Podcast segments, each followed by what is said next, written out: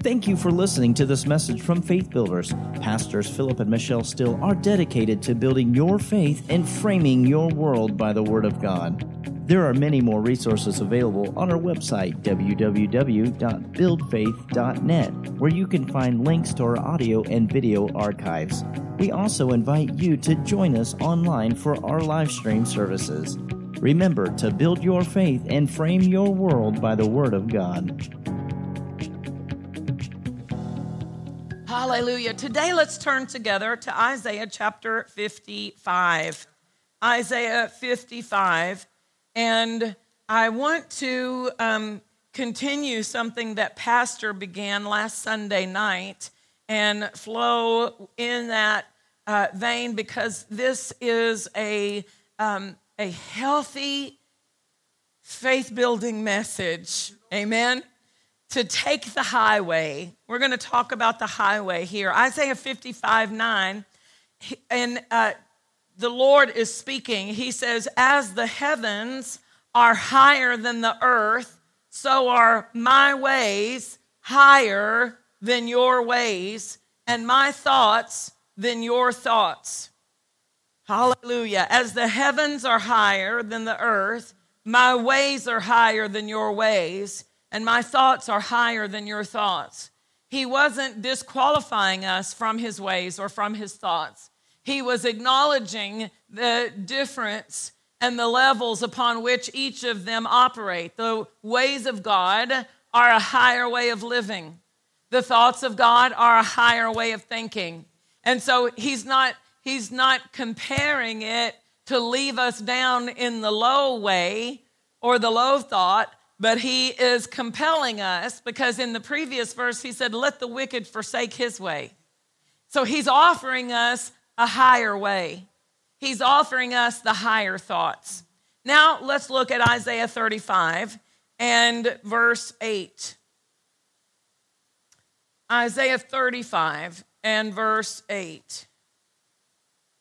And a highway shall be there a highway. He said, My ways are higher. A highway shall be there, and a way, and it shall be called the way of holiness. The unclean shall not pass over it, but it shall be for those, the wayfaring men, though fools, shall not err therein. No lion shall be there, nor any ravenous beast shall go up thereupon it shall not be found there, but the redeemed shall walk there. So, this way, this higher way that God has, He identifies it as a way of holiness. And on this way of holiness, He said, even people who are, are unlearned won't err if they'll stay on the highway if they'll stay on the highway, even, even if I'm unlearned, if I'm unskilled, if I'll just stay on the highway, I won't fall into the ditch, right? And then he says it's a protected way, that there's no, no devourer going to be able to reach you on the highway. No lion, no ravenous beast, it, they won't be found there. If you're on the highway, you're in a place that's already protected, and it says specifically, the redeemed walk there. This is our specific avenue to walk on. This is our way of walking. He said, and the ransomed of the Lord, that's us. Have you been ransomed? We were singing about that today. I've been purchased. I've been redeemed. I've been ransomed. The ransomed of the Lord shall return and come to Zion with songs and everlasting joy upon their head. They shall obtain joy and gladness, and sorrow and sighing shall flee away. So on this highway, there is a flow of joy and gladness that no one can take from us because we are walking on this higher way of walking, this way of holiness. Now, holiness is not something that a lot of people uh, think is, is important to uh, learn about because they put it into just a way of dress or a, a, a certain standard that different denominations have, have set up rules and regulations. But we want to be people of the word. We are. And the word says the redeemed walk in this way. So we want to know more about this way. We want to let the word of God, not denominational regulations, but the word. We want the word to bring light to us so that we can walk in this way accurately and enjoy the benefits of this higher way of living that God has established for us. Now, I want to go back and just uh, remind us something that Pastor said last Sunday night.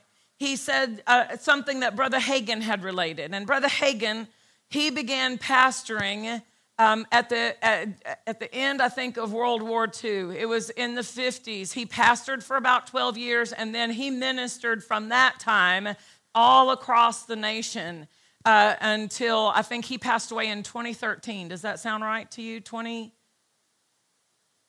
2003. I have the three right. Thank you. 2003, he moved to heaven. So from, from the 1950s to 2003, he, he ministered all across the United States of America. He made a remark several times. I've heard him say it and I've read it in some of his writings. He said that during the 1950s, he noticed something about the body of Christ, the church in America. He said during the 1950s, it was not a common thing for the people in the church to have terminal illnesses. It was rare. Most of the people in the church did not have the terminal illnesses that he began to see later on in his years in his traveling. He said he believed it was because people lived cleaner lives. And then he also said that he considered the way that the Holy Spirit moved in signs and wonders during the days of the healing revival, he attributed that moving of the Spirit of God to the cleaner lives that people lived. We know that the Word has outlined for us that this is the highway. This is a higher way of living, living in a way that is keeping my heart clean before the Lord. And again, we're not talking about regulations of a denominational teaching, but we are talking about how the Word of God helps us live in the light. Because there are even people in, in denominations that they might keep all of the outward outward expressions of what appears to be holy living, but they can have unforgiveness in their heart, and their heart's not clean before God with that unforgiveness in it. So we're talking about our heart. We're talking, it, it will come out in our lifestyle. I live a different life than I lived before I came to Jesus. And it's because I'm living by the word, and in living by the word, it sets me apart. It, because I'm being a doer of the word, I'm automatically set apart from some of the things that I used to do before the word came into my life. There are things that I think that that have because of the word ways that i think perceptions that i have attitudes that i maintain because the word of god has set that as a boundary for me it has set it as a standard for me and I, I, wasn't necessarily trying to not do the other but just by being a doer of the word i set myself apart from the way that i acted before from the way that i I perceived things before. So, this is what we're talking about. We're talking about uh, living by the word, by the spirit, in a way that honors God and keeps our heart clean before Him. Another thing that Pastor Steele mentioned to us last Sunday night was a story that our pastor has told us numerous times. And I remember when I first started traveling to go preach uh, on the television broadcast and film the broadcast in, in Little Rock, Arkansas. I would stop, I would stay over on, uh, I would go, over, go down on Wednesday and film on Thursday. So every Wednesday that I was there, I would go to church. And there would be numerous times I heard Pastor tell this story in the pulpit, Pastor Caldwell.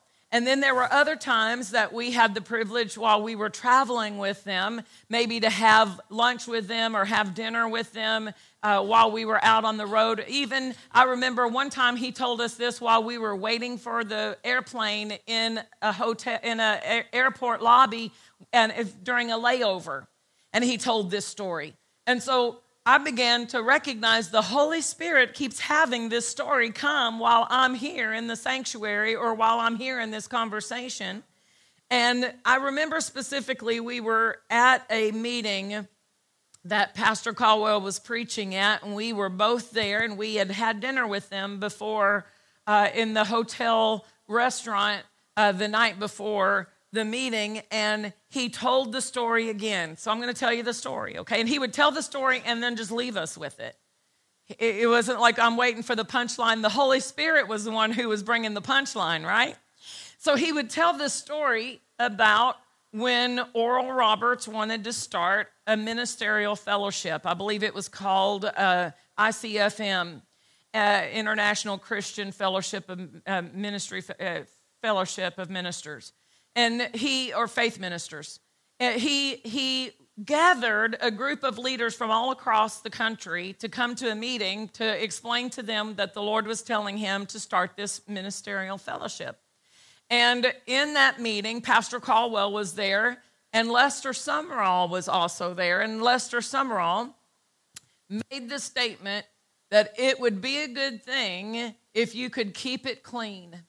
And then he looked at freda lindsay who was the wife of Gordon Lindsay, who they started Christ for the Nations. But before that, Gordon Lindsay had been the one who had organized the ministerial fellowship of all of the men who were involved in the voice of healing, men and the women who were involved in the voice of healing. And that is a that was the title of his group, the voice of healing.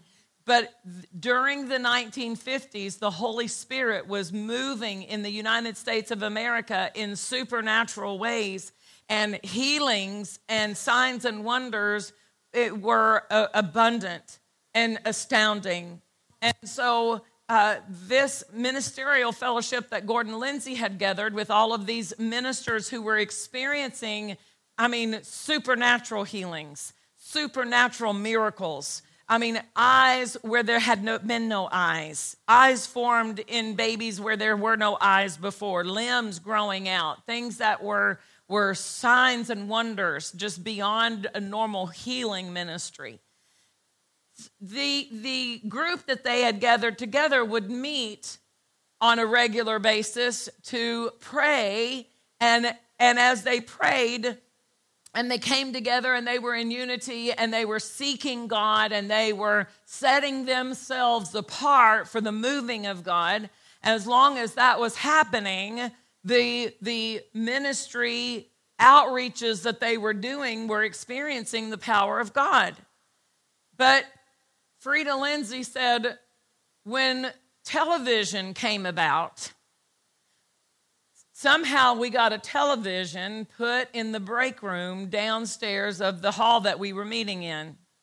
And then we would, they, the prayer times started getting shorter and shorter, and all the ministers would hurry up and pray and then go downstairs to watch the wrestling matches. Pastor Caldwell would go through that entire story and then leave you right there. They would go downstairs to watch the wrestling matches. The, the, okay, the preachers would go downstairs to watch the wrestling matches. Well, you know, it was not long after that that there was less and less and less of the moving of the Spirit happening in these meetings and in these in in in the different outreaches that they were having. That night after Pastor Caldwell told us that story, and again, we had heard that story uh, numerous times and uh, always just perked our ears up to say, okay, what is the Holy Spirit trying to emphasize to us through that story? I have it in my notes because when Pastor received this of the, I, it, it meant so much to me. I copied it down. On November the 6th of 2015, the Lord said to our pastor, when I say don't get caught, this was after we had met with Pastor Caldwell today or that night. And then the next morning, Pastor Steele got up and he's studying and he's praying about that story. He's praying about Pastor Caldwell keeps telling us that story. And the Holy Spirit began to speak to him. And this is what he said When I say don't get caught watching the wrestling match, I'm not referring to sin. What I am referring to is a slipping into a carnality which will cost the moving of the Spirit. This is not necessarily sin, but it will desensitize to the point that the Holy Spirit can no longer move that individual or that body in the direction he desires as quickly or as powerfully as needed. I thought it was interesting that the Holy Spirit emphasized that person or that church family, that body, talking about a body of believers that there is a lifestyle that all of us, as we live according to the word, it causes a liberty in the spirit when we come together. Do you realize that? I was listening and I shared with the praise team this morning. I was listening to Rick Renner this week. If you haven't gotten to hear Rick Renner's messages this week, I highly encourage you to go back. He's talking about the manifest presence of God. And in that teaching, he said there was a study done by Barna. And Barna is a research institute that studies things that happen in Christian churches all across the world. And they had done a study about the presence of God, and they had asked people, and it wasn't your, your nominal, only go to church on Christmas and Easter kind of people. It was people who attended church semi regularly Ask them, how many of you have ever experienced the manifest presence of God in a church service? And less than half could say they had ever experienced the manifest presence of God in their church service or ever. And my heart just, first of all, went out to people who have never known what happens when you get in the presence of God and how, how He helps bring things to light. He helps you understand areas that need to be changed in that presence of God when he manifests in our church services how how we are strengthened our spirits are strengthened how we are are liberated things that we may have come in heavy but we go out and and without even understanding how it happened we just say i feel so much lighter I've got such joy. It was because of in his presence, there's fullness of joy. Amen. And so I was saddened, but at the same time, I was so thankful for our church family. I was so thankful that we have in our church family people who are hungry for the presence of God, who, when we come together, we're open to Him we're, we're desiring to not just come in and have a service and check our box and say, I've been to church this week and I did my, my, my duty to God. No, but we're coming together because we love Him and we want His word and we want His presence and we want His light to shine upon our path. And not everybody has that. I'm thankful for our pastor who has, has taught us how to respond when the Holy Spirit takes us out of our normal routine. You know, a lot of people, they're going to hang on to that routine if it means resisting the Spirit of God. But Pastor will throw the routine out the window and say, The Lord is telling us to do this. The Lord is moving, and He's taught us. I know personally when I came, I, I would ask him when I first started, when we first were married, and I would say, How do you know? To stop and to, to do that? How do you know to stop and, and to give a word or to stop and to speak in tongues or to stop and to pray for somebody? How do you know that? Because I'd never been taught that. But I've learned in, in the, the, the training ground of these services where the Spirit of God is moving, that's how we learn. It's not something you can get out of a book necessarily. It's not something I say necessarily because my friend Annette Capps has just written a book that will help you. It's not just the book part of it, but how the Holy Spirit has moved and and and and that that that teaching that's Im- imparted to us through people who have walked with God and moved with God and had His presence uh, and followed His presence, we, we need that. Amen? And so when He said that when a person, it's not necessarily sin, but when a person becomes in, in, infatuated with the carnal things, or when it becomes more of an emphasis than spiritual things. Jesus said it this way He called it the thorny ground.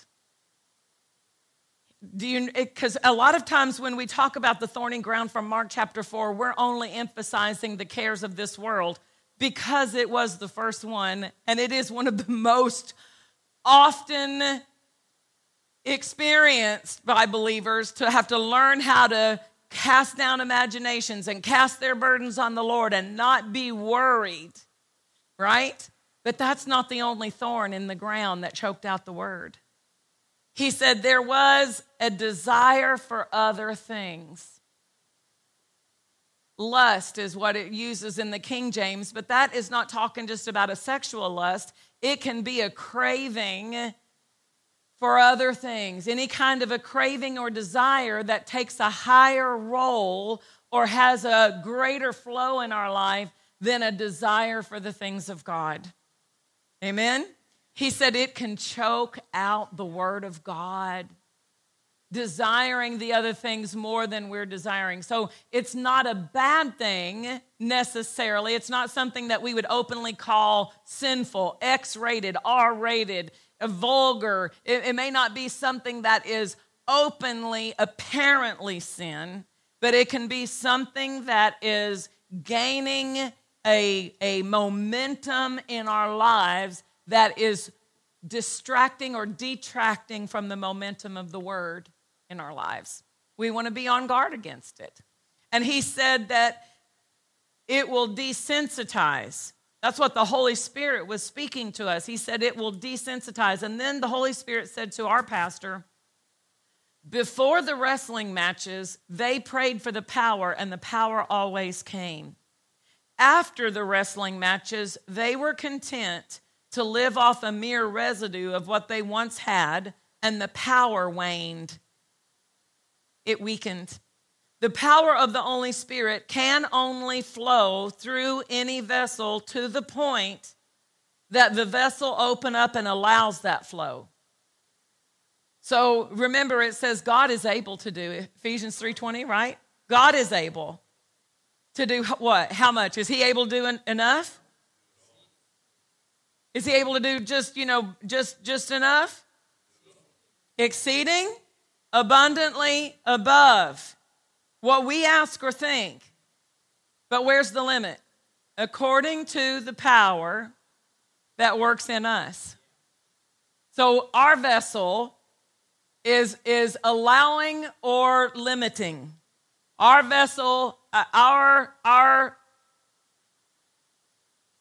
willingness, our interest, our attention. He says, attend to my words. If people aren't attending to his words, they're not getting the light that comes from it. He said, attend. And he said in Mark 4, he said, the measure of thought and study you give to the truth you hear will determine the measure of revelation you get back. And I'm, that's the amplified. But see, again, there, there we are, according to the power that works in us, according to the attention I give to the word, according to the measure of thought and study I give, according to my, my willingness for God to set me apart from some things. How many of you have ever heard of a Levitical priest in the Old Testament? You ever read through the Old Testament and they say the Levitical priest? When they were setting up the, the uh, tabernacle in the wilderness, there were those, there were those Levitical priests, those, they, were, they were from the tribe of Levi. That's why they're called Levitical. But they were only allowed to do certain things in the outer court. But they didn't have a measure of sanctification that qualified them for the inner court. There was a different group of priests that could operate in the inner court, and the only difference in the main difference in the group was their level of sanctification, their level of being set apart.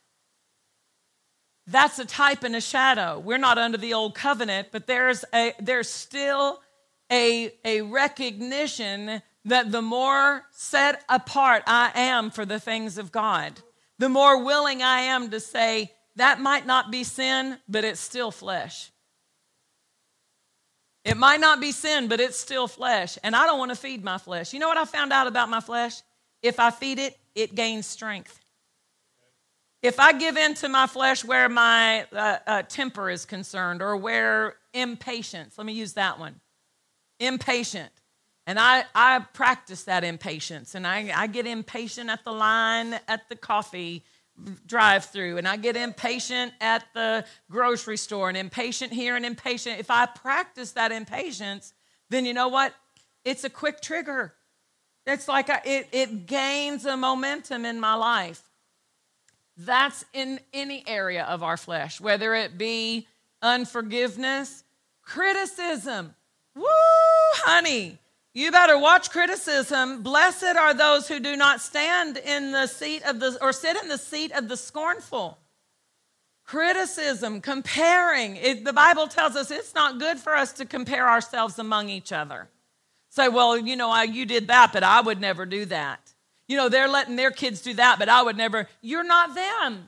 And their kids are not your kids. So don't compare yourself because then you put yourself in a position of a, that you're not qualified to execute judgment of what you would do in that situation. You're not in that situation. Amen.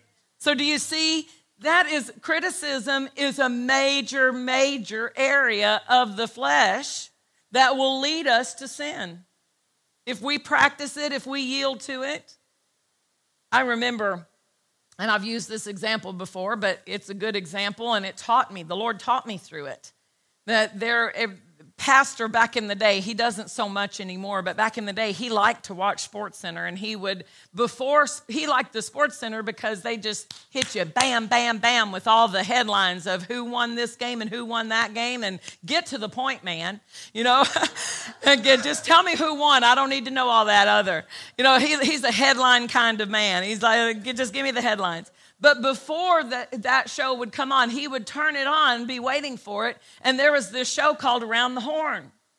And then in this show, uh, we, we weren't really watching it. I would maybe be in there cooking or something like that. He would have it on waiting for the sports center to come on. He wasn't as much interested in it.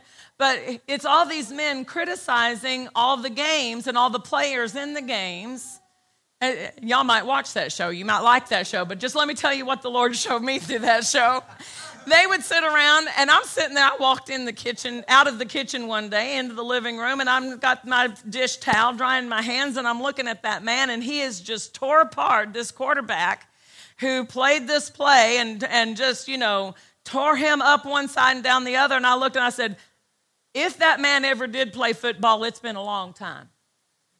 He hadn't played football in a long time, right? You can tell by looking, he has not been playing football, but he, he is quick to criticize and run down this man who's given it his all on the field, right? And, and the whole idea of that criticism is so ingrained in our society it's on talk radio, it's on the news, it's on all of these different social media. You've got to guard against the criticism. Uh, it, I saw a picture of Nellie. Y'all remember Nellie from Little House on the Prairie? And somebody had posted that, you know, that face Nellie could make on Little House on the Prairie. If y'all, if y'all don't know, Google it. But Nellie, she was, she was always the sour, she had a sour attitude. She was always, you know, I'm better than everybody else. And she would make the face that just like, you know, I, that disgusts me. And it had that picture and it said, This is what other people are seeing as they're scrolling through your posts. And I thought, how true that is, though. How many people are, are in that, they are being trained by the habit of that scrolling to scroll and judge and scroll and judge and scroll and judge. And they're just looking at all of these posts not to get encouragement, not to get edification, but to say, look what they're doing. And it can either be something they're comparing, I would never do that, or maybe I should do that, or whatever the case may be. We don't want to fall into the trap of the criticism because that gives our flesh a momentum that will lead us over into an area spiritually that will cause us to sin. So, do you see that we want to recognize that for the Holy Spirit to flow through me, my decision to walk in the Word and keep my life right and keep my attitude right, regardless of what other people are doing, regardless of how other people are driving, regardless of all of the, the, the different opportunities we all have to respond in our flesh, we, can, we are under obligation to the word to respond out of our spirit. Amen. Amen? Because we want to be vessels fit for the master's use. Then the Holy Spirit said this carnality, and then he put in parentheses to this how Pastor wrote it out wrestling matches. Carnality limits the flow. Carnality limits the flow. It limits the sensitivity of the individual to the promptings and leadings of the Holy Spirit. What we are seeing in the church today is simply carnality. Too many are watching the wrestling matches instead of turning, tuning their spirit into what I'm saying. In the days of the voice of healing, I never stopped speaking, but many of them stopped hearing because carnality dulls the hearing. And then he showed him furniture that's been painted.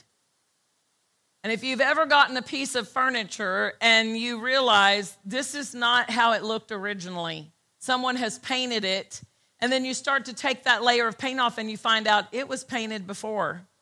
It may be one color, but you start stripping that paint down and there's another color and then another color under it. Somebody's painted that piece of furniture a couple of times. And the Holy Spirit used that illustration to show him. He said, in order to be sensitive to the Holy Spirit, any layers of carnality must be stripped away. Think of layers of paint on a nice wood table. In order to see the beauty of the table, the paint must be stripped off layer by layer. This is why many in the voice of healing were very great and powerful in the beginning and now no one remembers them. And you know that's true. Most people don't. It, there were people who, in their meetings, those miracles, those signs, but nobody knows their name today. Because it's not, God was the one who did the miracles, God was the one who did the signs. They were vessels but they did not maintain their vessel to be used of God and to have the longevity. That is the reason that Pastor and I connected ourselves to Pastor Caldwell in the beginning, because we, we didn't want to be shooting stars. We had relationships before of people who were in ministry and then because of carnality fell and we thought, Lord, we don't, we, we've seen it in the body of Christ. We don't want to have our ministry, the people in our ministry, our church family, we want to be people of longevity who are faithful to the call of God. Faithful to the call of God, not trying to build a big name, not trying to make it big in ministry, not trying to, because there was there is this idea of glory that's not glory.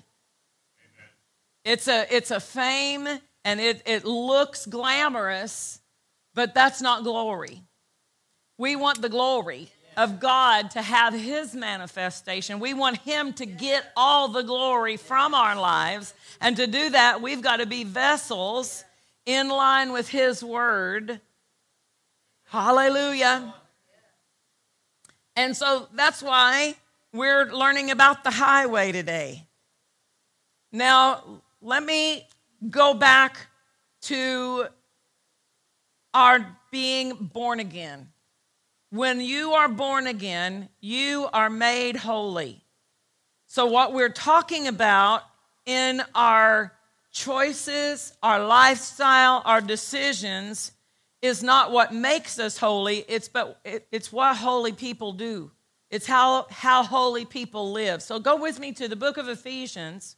Let's look at chapter 4 and verse 24. Ephesians 4. I'll actually begin in verse 22. Ephesians 4:22 That you put off concerning the former conversation. Underline the word conversation, mark it. Many of you may have already marked it and you may have written out the definition for the word conversation because in the New Testament, it is not talking about verbal communication, although that's included.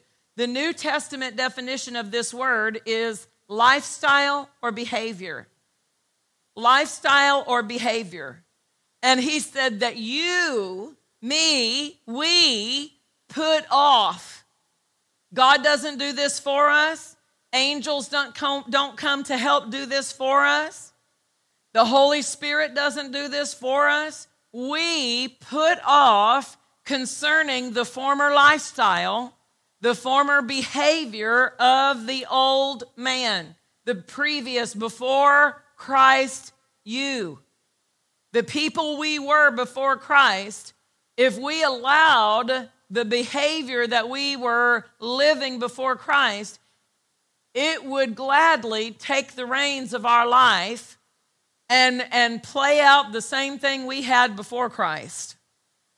But we put off that behavior. We put off that lifestyle. We say, No, I don't live like that anymore. I don't talk like that anymore. I don't judge people like that anymore. I'm not critical like that anymore. I don't lose my temper like that anymore. I'm not impatient. I've got the fruit of the Spirit. I walk in love. I am long suffering. Amen. I am kind. I have a soft answer that turns away wrath. I am not that mouthy woman anymore. I am not the brawling woman that it's better to live in the desert or on the rooftop in the rain, the hail, the sleet, and the snow than to be in the house with me. I'm not that woman anymore. Why? Because I put off that behavior. Glory to God. Put off the behavior, the lifestyle of the style of the old man, which is corrupt. Notice it will corrupt. It is the lifestyle is a corrupting lifestyle. The lifestyle is a destructive lifestyle. The lifestyle of the flesh will destroy good things. The lifestyle, if a person lives by what the flesh is mandating or suggesting or tempting them to do, it something's going to fall apart. To be carnally minded is death. It's going to cause death to the job. It's going to cause death to the relationship. It's going to cause something to decay. Put off. That's what, that, don't fight with it. Don't struggle with it. Oh, my flesh, my flesh. Yeah, my flesh keeps, no, no, no. I put that off. I don't, it didn't tell me to fight with it. Put it off. Why? Because it is corrupt. How is it corrupt? By its cravings. The deceitful cravings. The cravings lead to the corruption. The craving for four pieces of chocolate cake will never make you healthier. The craving for that is not making you healthier. Yeah, but I want it.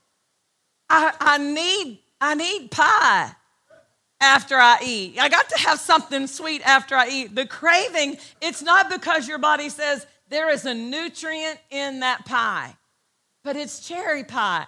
Now there's it's still all of the nutrients been been boiled out of those cherries. There's so much sugar and butter in that pie. It's not going to benefit you, but you can crave it. And a person who yields to that craving and yields to that craving and says, you know what, one piece isn't enough. I need two pieces of pie. And then get a pie for yourself because this pie is my pie. if they're if they're yielding and yielding and yielding and yielding, it's going to show up in areas that could be their arteries They might need a new wardrobe.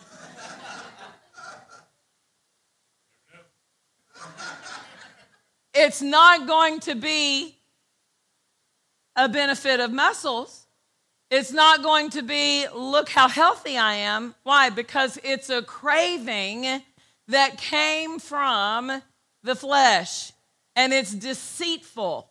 It makes you think I'm pleased with this because I'm tasting something that gives me pleasure, but it's deceitful because it's actually harming.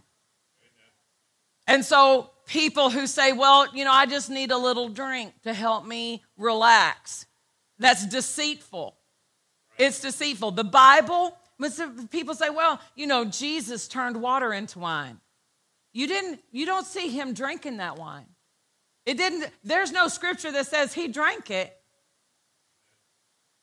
And the wine then isn't like wine today. Jesus wasn't a drunkard. And if you go to the scripture, there's nothing in scripture but warnings. It says, it says wine bites like a serpent. It says you got to watch out for the, the bite of it. It'll make you do stupid things. Proverbs. Things that you would not have normally done. So a person can try to, in their craving, well, you know, it won't hurt. It won't hurt, it won't help. Do you see that deceitful craving?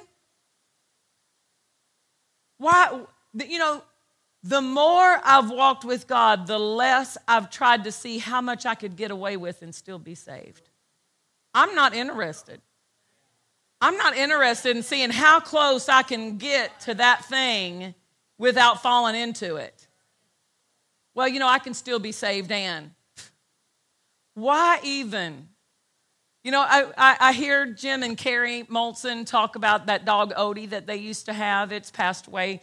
But they, they had a dog, and that dog had been mistreated, and it had been it had lived a hard life before they they adopted it, and it came to live with them. I think it may have been a stray or something, and they they ended up with Odie. And the other dog, they would open the door and the other dog would bolt out of the house. Am I right? That other dog would bolt out of the house and say, Whoa, I'm ready to go out. But Odie would just stand right there by him, like, I know what's out there. There's nothing out there I want. I know where I'm safe. I'm safe in the house. I got it good right here with them. I'm not in a hurry. I'm not trying to escape. I'm not trying to get away. I'm not trying to go out and, and, and sow my wild oats. I'm safe in the house. And when I hear that story, I think, that, that's me. I know what it's like. I, that, my flesh nearly killed me. It wasn't just the devil, what the devil was trying to do with me. My flesh nearly destroyed, my flesh did destroy my life. I died twice and was brought back to life by CPR twice. One person didn't even know how to do the CPR, but they beat me in the chest with their fist until I started breathing again because my flesh was so out of control with the drug addiction that I was in. I don't, there's nothing about this world that even, I don't even want to see how close I can get to it. I'm staying away from that. Amen? So when we talk about this, we recognize that it is our responsibility to put off the behavior, the lifestyle that is corrupt with its deceitful cravings. And, and here's the key verse 23 is the key be renewed in the spirit of your mind. Now, the first time I read that, I thought, does my mind have a spirit separate from my born again spirit? Because it says the spirit of your mind. But let me say it this way be renewed until your mind agrees with your spirit. Be renewed until your mind is, is spiritual, until it's in line with the word. Be renewed. The New Living Translation says, Let the Spirit renew your thoughts and attitudes. Let the Spirit renew your thoughts and attitudes. Be renewed because a person who thinks right lives right.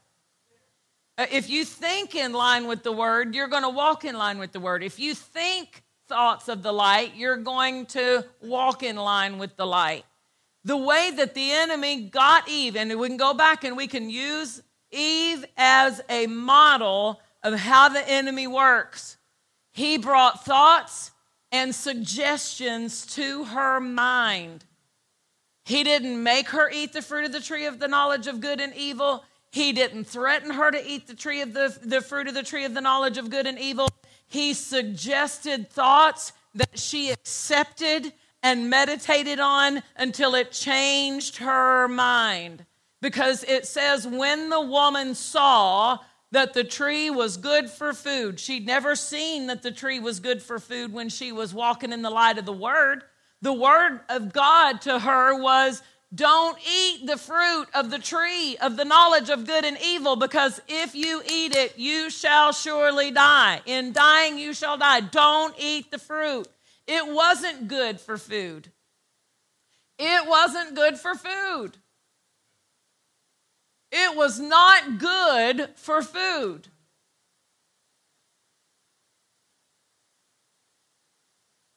But when she saw that it was good for food, what made she saw something that was contrary to truth. The enemy brought a knowledge, wrong knowledge, dark knowledge, and exalted it above the knowledge of God. Here's the knowledge of God. The tree is not good for food. Don't eat it. Don't eat, there's death in that tree. So let's say that today I walked in and you could smell the brownies as I walk in with a plate of fresh baked brownies. You can smell, ooh, somebody's got chocolate in the house. Brown, I'm talking about pie brownies, all that. I'm sorry, forgive me. But you can smell the brownies and you can look at them and they look delicious. They look moist. You're looking at my plate of brownies and I say, I have brownies. I brought brownies for everybody today. They're, they're good for food. Now, there is one half of a teaspoon of cow manure in the brownies, but you won't taste it. The chocolate covers that up. You won't even taste it.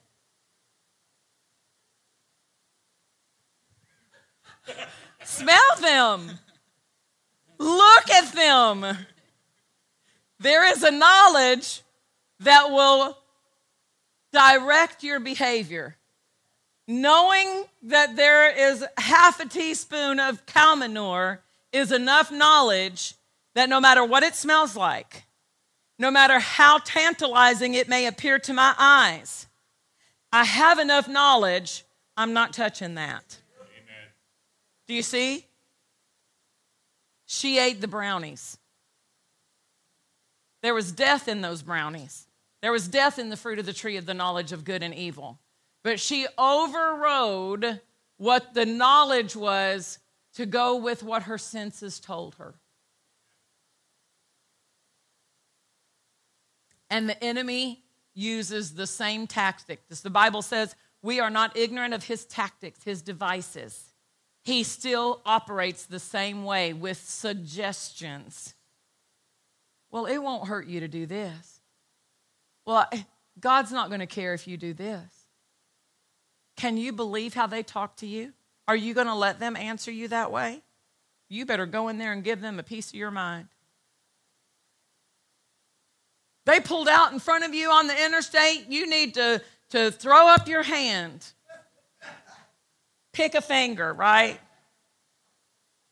No, that's not how we respond. Why? There's, there's danger in that response. Hallelujah. And so, the renewing of the mind, taking the knowledge of God and giving it a place that directs my behavior. This is not a, a religious um, hardship or a regulation that becomes, oh, I can't go. I can't go. Here's, here's what some people would say well, I can't go see that movie because that, that movie, I can't go see it. What they're saying is, I want to, I want to, but I can't go see it. Like, y'all need to feel sorry for me because I'm so saved I can't go see that movie, but I wish I was, I wish I could go. I wish I could go, but no, I can't go see. No, listen, I don't want to see that movie. If they're going to, if they're going to use my God's name in vain, I'm not giving my godly money to it. I'm not going to give my godly ears to it. I'm not going to let their sin be sown in my heart. It's not that I can't, I don't want to. I don't want to. So, do you see? If a person has that craving that I wish I could, there's the real problem. It's not about we're, we're, we go to church so we can't go to R rated movies. How about I love God and He saved me? And I'm not going to dishonor him with anything in my life. I'm not going to let something in my life that dishonors him. I wouldn't let someone come in my house and, and dishonor my husband. What if someone walked in my house and said, you know, yeah, uh, your husband, and, and, you know, he's this or he's that. I'm like, let me show you the door. You're not, no, no, no, no, no. Right? How much more am I honoring to the one who purchased me with his blood? So it's the attitude. Hallelujah. We were created spiritually alive. Look at verse 24. Not only are we to put off the old, be renewed in the mind with the right knowledge, but then put on the new man, which after God is created in righteousness and true holiness. You are already holy. So, what you do is just a product of the holiness that you are. I live this way because I am holy. God set me apart. I'm a blood washed person, which sets me apart already. Do you see that? I'm created holy, and because I'm holy, I'm going to walk in line with that. I'm going to walk in line. So it's not the fact that I don't do a thing that makes me holy. I'm made holy in Christ Jesus. And I've got to put that person on every day. I've got to live out of who I am in Christ. That's why we have spent weeks and weeks and weeks talking about our place in Christ. When you know who you are in Christ, you will live easily out of that person that you are in Him. In Him I live, in Him I move, in Him I have my being. So if I see myself in Christ, if I live out of that, that born again new creature in Christ, I'm going to access all of the equipment that's in that place in Christ. I'm going to live out of all the power that's in that place in Christ.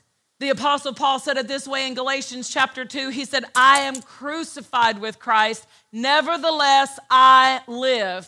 Yet the life that I live is a different life than I lived before. The life that I live in Christ.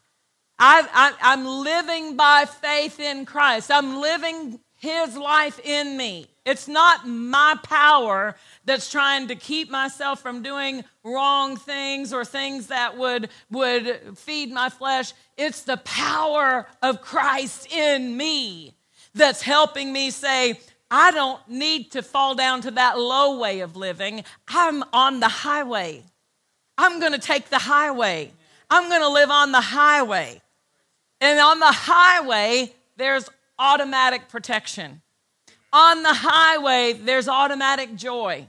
It's not a deceitful lust that gives me pleasure in sin for a season, but it's an everlasting joy on my head.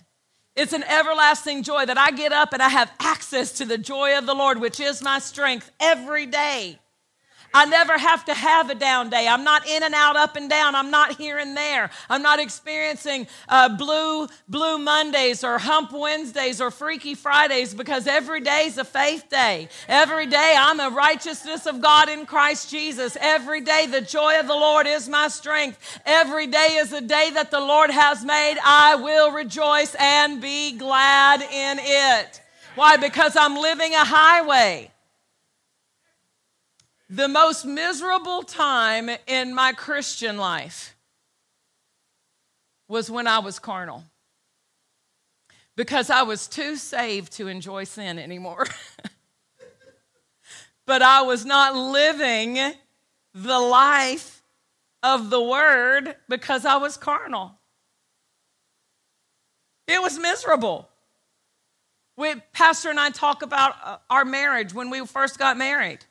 And people say, What's the difference between your marriage then and your marriage today? We grew up. We were, we were both adults, but we were both spiritually immature. Even with the call of God on his life, even with the anointing, we had areas of the flesh that dominated our conversations that ended up in being very heated conversations, arguments. Why? Because we were both fleshly. And what happened was we started walking in love. Instead of him yielding to anger, he, he said the, the scripture that the Lord gave him was uh, a man who cannot control his spirit where anger is concerned is like a, a, a city without walls. There's no protection for your life. And so every time he would want to get angry, and y'all, y'all have heard us tell the story of I would go lock myself in the bathroom because I thought we were going to fight. You know, I thought he's going to hit me uh, because that's what I came out of before Christ. And so he's he's on his knees putting his face down to the crack in the bottom of the door, shouting at me to come out from under that, come out, come out of that bathroom. Like I'm going to hear him better if he's down there shouting through the bottom of the door. And I'm like, I'm not coming out of there till you calm down. and then I was just as bad. I would get mad at him and I wouldn't talk to him for days. I'd be like, yes, okay, whatever. I was just cold. It was the ice age. We called it the ice age. It was carnal. But you know what happened? Both of us started walking in love. Both of us started applying. I started applying. Uh, uh, a soft answer turns away wrath. Proverbs 31. I started applying it to my life. 1 Corinthians 13 saved my marriage. But if we had not grown up in the Word, we would have still been fighting the same battles with our flesh because of the carnality. Christians love Jesus on our way to heaven, but, but living miserable because carnality, you're too saved to enjoy sin, but you haven't started walking in the Word enough to enjoy the highway. That's not us. We're people of the Word. Amen? So, 1 Corinthians 9. We're, we are the righteousness of God, we are holy. We are created in righteousness and true holiness. 1 Corinthians 9 again gives us our responsibility. It says, but I, verse 27 I keep under my body. I keep under my body. So my body is not me. The I is the born again spirit of man, the new creature created in righteousness and true holiness. Put on the new man. The I is the new man. I keep under my body. So my body has to be kept under. And he says this I bring it into subjection. I bring it under. I keep it under. I bring it into subjection. What is subjection? Subjection means you're going to obey me. I've got a puppy, I'm teaching her who's boss. Right? You're not boss. You don't get to pull me down the street. Your body doesn't get to dictate the direction of your life. You bring it under subjection you bring it under subjection. He said, I, the spirit of uh, the born again me, I keep under. I bring it into subjection, lest that by any means, when I have preached to others, I myself should be a castaway. This is the Apostle Paul. who wrote two thirds of the New Testament, telling us that every one of us have to keep our flesh under subjection to the Word of God. No one is exempt from this. No one is is at a place where they they can say, you know what, it doesn't matter what my flesh does. No, we all have the responsibility to keep our body under subjection. Look at Romans chapter 7 and we'll we'll bring it to a close here. Romans 7 verse 4. Wherefore, my brethren, you also are become dead to the law by the body of Christ, that you should be married to another, even to him who is raised from the dead, that we should bring forth fruit unto God. For when we were in the flesh, the motions of sin, which were by the law, did work in our members to bring forth fruit unto death. But now, we are delivered from the law, that being dead wherein we were held, that we should serve in newness of spirit and not in the oldness of the letter. We are not debtors to our flesh.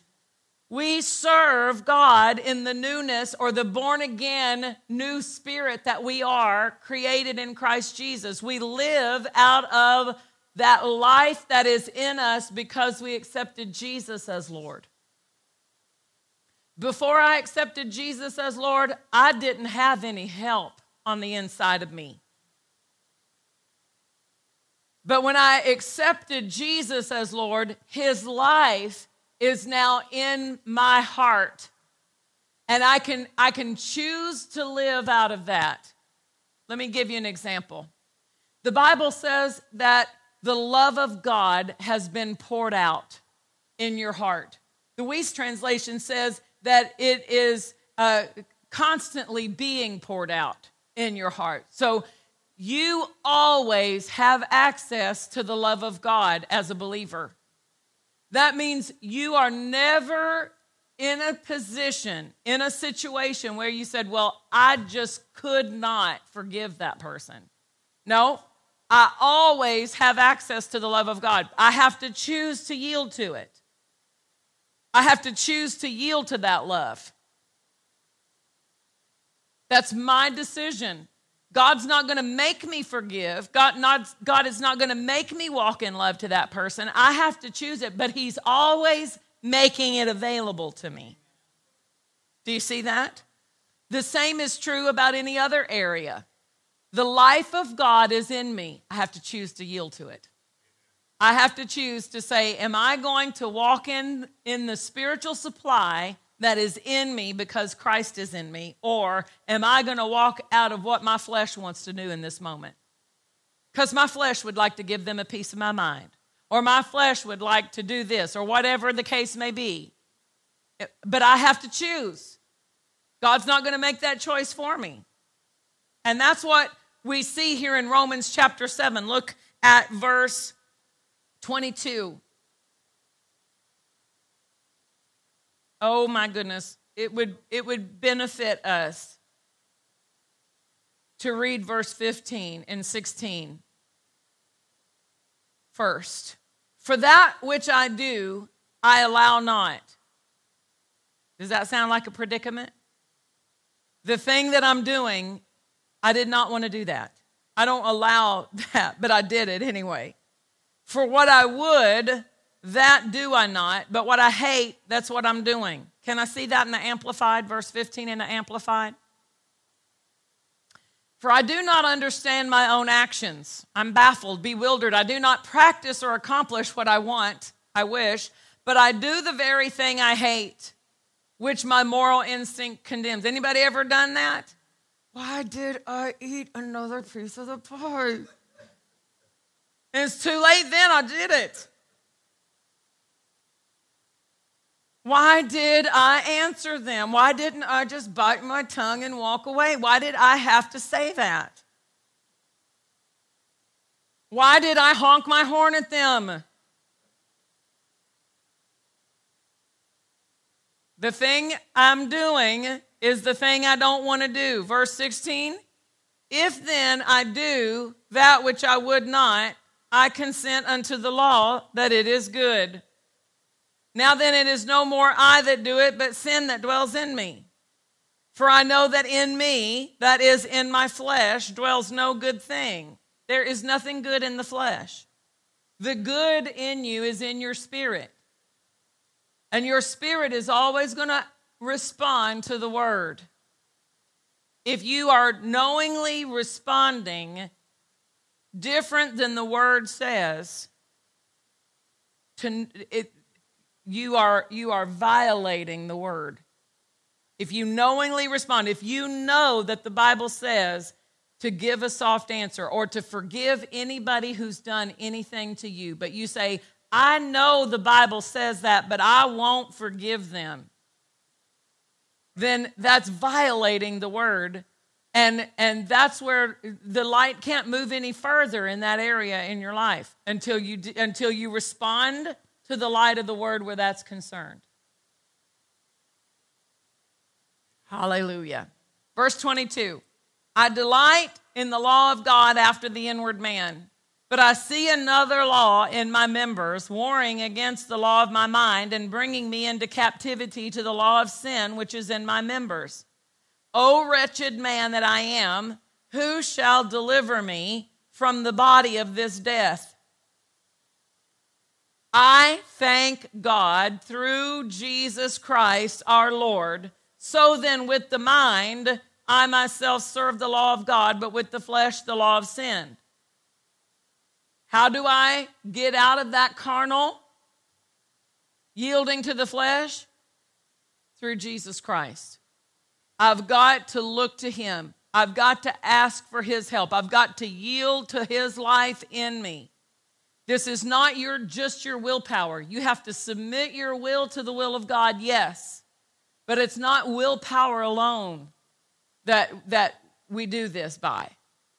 It is by the life of God in me. That makes it so much easier. It's not a fight that I'm fighting with my flesh. My flesh is crucified. I keep it crucified. I keep it where Jesus put it under subjection. So the, the, uh, the original victory began with Jesus. It's got to continue with Jesus.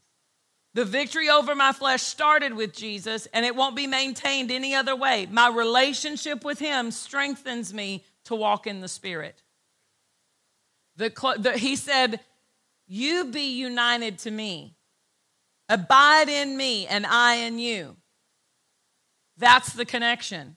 We abide in Him. His life in us gives us the victory over the temptations, the cravings, the designs of the flesh so that we can live according to his word. It's not it's not by our normal human strength, it's by the spiritual strength he provides in his life. Hallelujah. Through Jesus Christ our Lord. That's how we're delivered from it.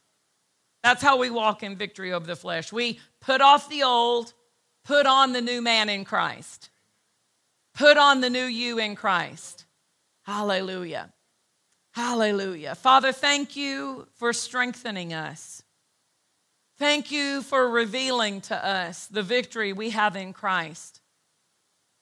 That that victory is so far reaching in our lives that it gives us even victory over our flesh. That we don't owe our flesh a bad day a depression a fit. We don't we don't have to yield to our flesh in any way. Father teach us how to walk in the light of your spirit in jesus name hallelujah Thank you, Lord. Just lift your hands and say, Thank you, Lord. I receive your help today. I receive your strength today. Father, your light, the light of your word, is the light I want in my life. I want to understand your ways, including this highway of holiness. Lord, let it be something that is real to me, not religious, but spiritually alive. That I see myself as holy in your sight. in Jesus' name. Hallelujah. I think sometimes because the correct application of the blood has not been made, that the residue of the shame of things we've done in our past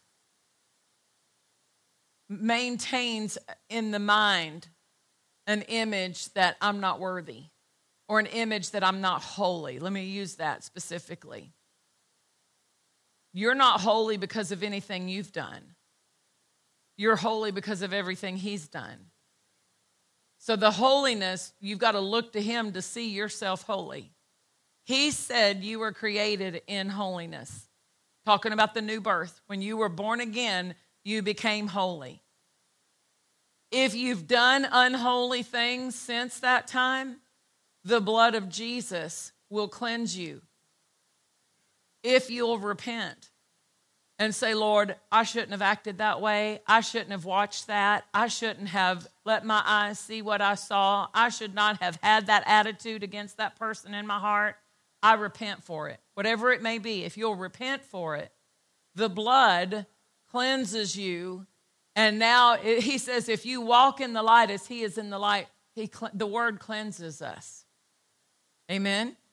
And so that cleansing is an ongoing cleansing in our life. Whenever we need that cleansing, he's available to cleanse, to help us walk in that holy lifestyle, that highway. We're going to receive the Lord's shed blood and broken body in communion today. I'm going to ask the ushers if they'll begin to distribute that.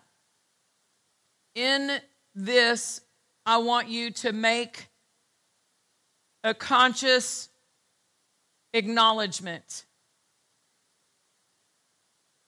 that you're holy. Because for you to walk holy, you got to see yourself holy. If you don't see that you are holy now in Christ, it'll be it'll make it difficult for you to walk that way. Hallelujah. The purpose of communion is remembering. And it's a remembering that has a spiritual significance. It's not just a remembering for a, a, reason to be sad.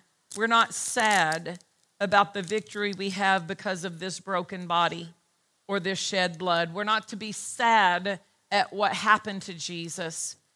That's not his motive for going to the cross. That's not his motive for receiving the stripes on his back. His, his motive was that we would be whole, that we would be cleansed, that we would be in covenant with God through his blood. This is the blood of the covenant. I have a covenant. This is the blood of the covenant. Through this blood, I'm in covenant with God. For me to honor the blood is for me to receive everything that the blood does for me. That's what really honors the blood. If I say, Yeah, I honor the blood, but I'm not righteous or I'm not holy, then that's not honoring. That's giving lip service to say, I, honor the blood, but it didn't make me holy. According to God, it did. We are justified through this blood. Nothing else could make us holy. Only the blood could make us holy. So, for us to accurately honor the blood, we need to agree with everything it says we are. That's really honoring. You said I'm righteous. You said I'm holy by this blood. So I agree with that. I accept it and I'm going to walk in the light of that. You said that this is your body broken for me to be made whole. This is my wholeness. Through this, I'm whole in my body. Through this, I'm whole in my relationships. Through this, there are no broken places in my life. The power in your brokenness will make my life whole. Will restore my life completely. That's what the word salvation means is restoration. This is my restoration. That's what I'm receiving today. I'm not receiving a cracker, I'm receiving restoration. I'm receiving wholeness. I'm not receiving juice, I'm receiving covenant.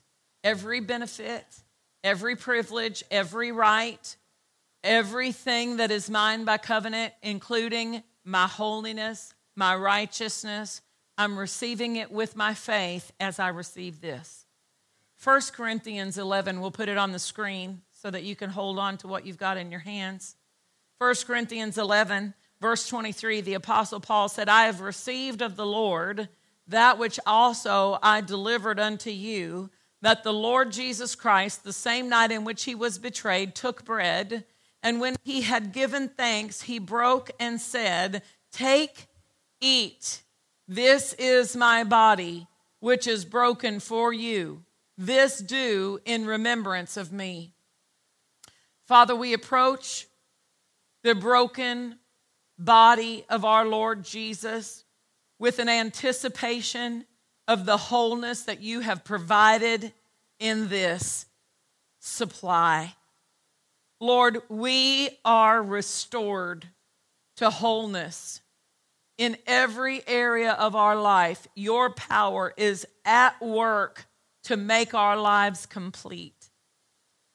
No matter what sin has done to us, no matter what our wrong choices may have opened the door to, we come today to your wholeness and we accept and receive the power of your restoration to work in our lives and restore.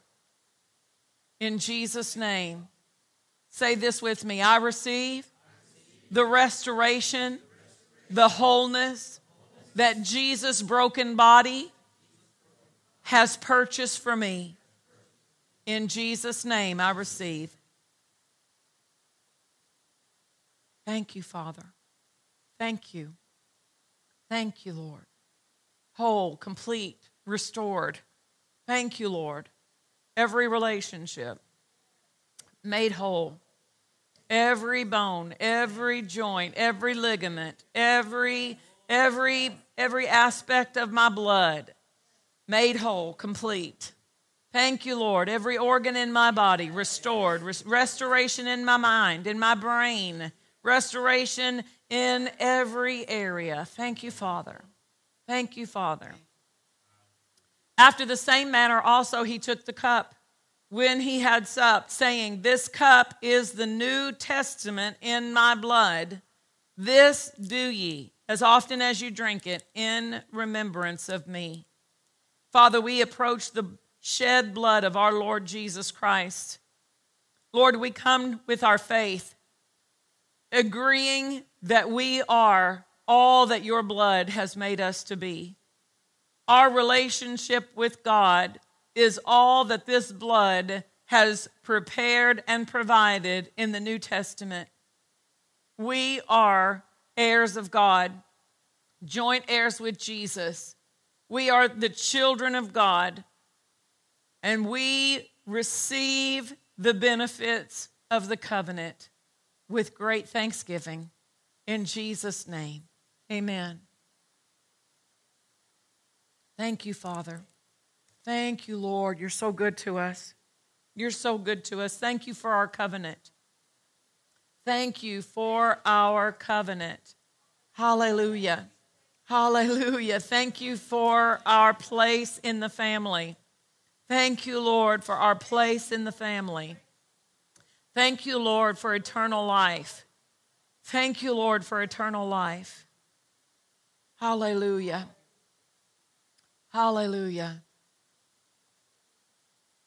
we as believers have received and celebrated the provision of our Lord Jesus Christ. But I do want to give an opportunity if you're here today and you've never accepted Jesus as Lord, everything that we've been discussing and receiving on this morning is a result of the relationship that we have with Him. And to enter into that salvation is by choice we have to choose to accept Jesus as our Lord. When we accept Him as our Lord, we receive every benefit of His Lordship, which includes being born again, the new life in Christ, old things being passed away, and all things created new.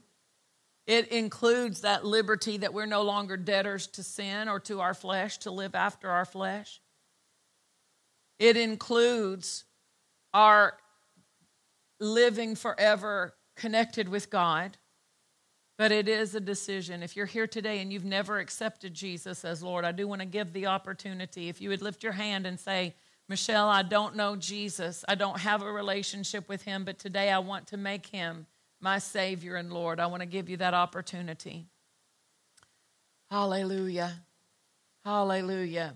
I, I want to pray for the sake of those who watch us through live stream because I, I feel that there may be somebody watching us who does not have a relationship with the Lord. So if you'll allow me to pray this prayer with them, just say this with me from your heart I believe God has raised Jesus from the dead.